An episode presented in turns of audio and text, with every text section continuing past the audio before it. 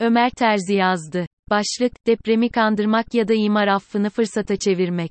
Yaşadığımız büyük felaket ve ardından gelen toplumsal ikinci travma, bizleri her zamanki gibi yeniden düşünmeye itti.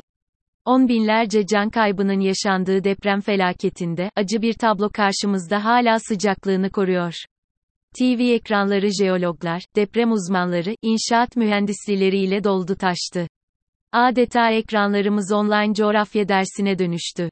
Pandemi sürecinde olduğu gibi literatürümüze yeni kavramlar ve bilgiler girdi. Fay hattı, riskli bölge, Kuzey Anadolu fay hattı, Güney Anadolu fay hattı, deprem dirençli binalar, yapı stokları, deprem izolatörleri, sismik araştırmalar, magma. Aslında deprem ülkesi olan ama bu gerçeği bir türlü kabul etmeyen, önlem almayan bir ülke olarak bu kavramların yeni olmaması gerekirdi. Deprem bilincinin ilkokuldan başlayan bir eğitim ile tüm topluma çoktan yayılmış olması gerekiyordu. Yine olmadı, yine yapılmadı, yine yapılamadı.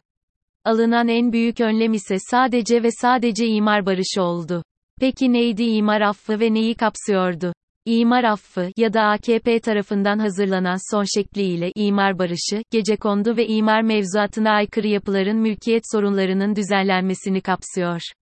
İmar affı ile afet bölgelerinde bulunan riskli yapılar, hiçbir denetime tutulmadan, sadece mülk sahibinin beyanı esas alınarak kayda geçirildi. Zaten Cumhurbaşkanı Recep Tayyip Erdoğan da 31 Mart 2019 yerel seçimleri öncesinde, gittiği Maraş ve Hatay'da imar affı ile ilgili şunları söylemişti, Hatay'da 8 bin konut projesini hayata geçirdik. İmar barışıyla, toplam 205 bin Hataylı vatandaşımızın sorununu çözdük. Maraş'ta ise imar barışı ile 144.556 Maraşlı vatandaşımızın sorununu çözdük. Bir anlamda bu deprem gerçeğiyle yüzleşmek ve önlem almak yerine depremi kandırmaya çalıştık. Depreme sağ gösterip sol vurmayı denedik. Deprem, geliyorum, derken biz, zaten hazırlıklıyız, üstelik bütün binalarımızın tapusu da var, diye yalan söyledik. Olmadı, deprem inanmadı bize. Yıkılan binaların neredeyse tamamı deprem yönetmeliğine uygun olmadan yapılmıştı ama olsun tapuları vardı.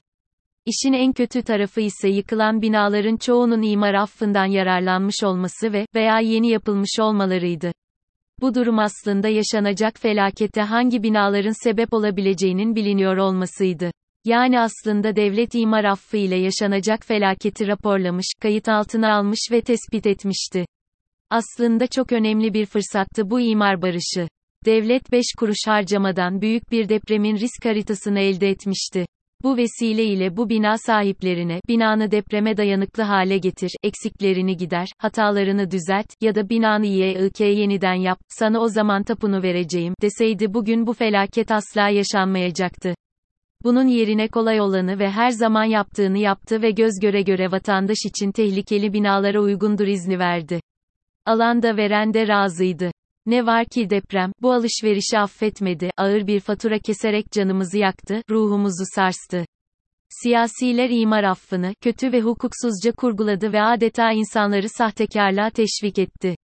İmar affını yine çıkarabilirlerdi. Ama şart olarak binalarını güçlendiren, eksiklerini gideren, depreme dayanıklı hale getiren vatandaşlara verileceği şeklinde kurgulayabilirdi. Bu büyük bir dönüşüm yaratabilirdi. Bu mesele devletin üzerinden büyük bir yük alabilir, vatandaşın canına mal olmayabilirdi.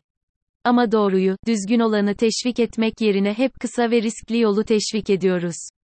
Çıkan vergi aflarında da öyle değil mi? Bir vatandaş vergisini düzenli olarak verirken başka birisi vermiyor, nasılsa bir af çıkar ve cezadan kurtulurum diye düşünüyor. Bizde cezalar caydırıcı değil teşvik edici. Biz dürüst olanı cezalandırıyoruz. Ne zaman ki bilimi, hakkı ve adaleti tesis eder, liyakati esas alır, kim ve ne olursa olsun hukukun gereğini, bize ağır gelse bile, yaparız o zaman medeniyet adına bir adım atmış oluruz.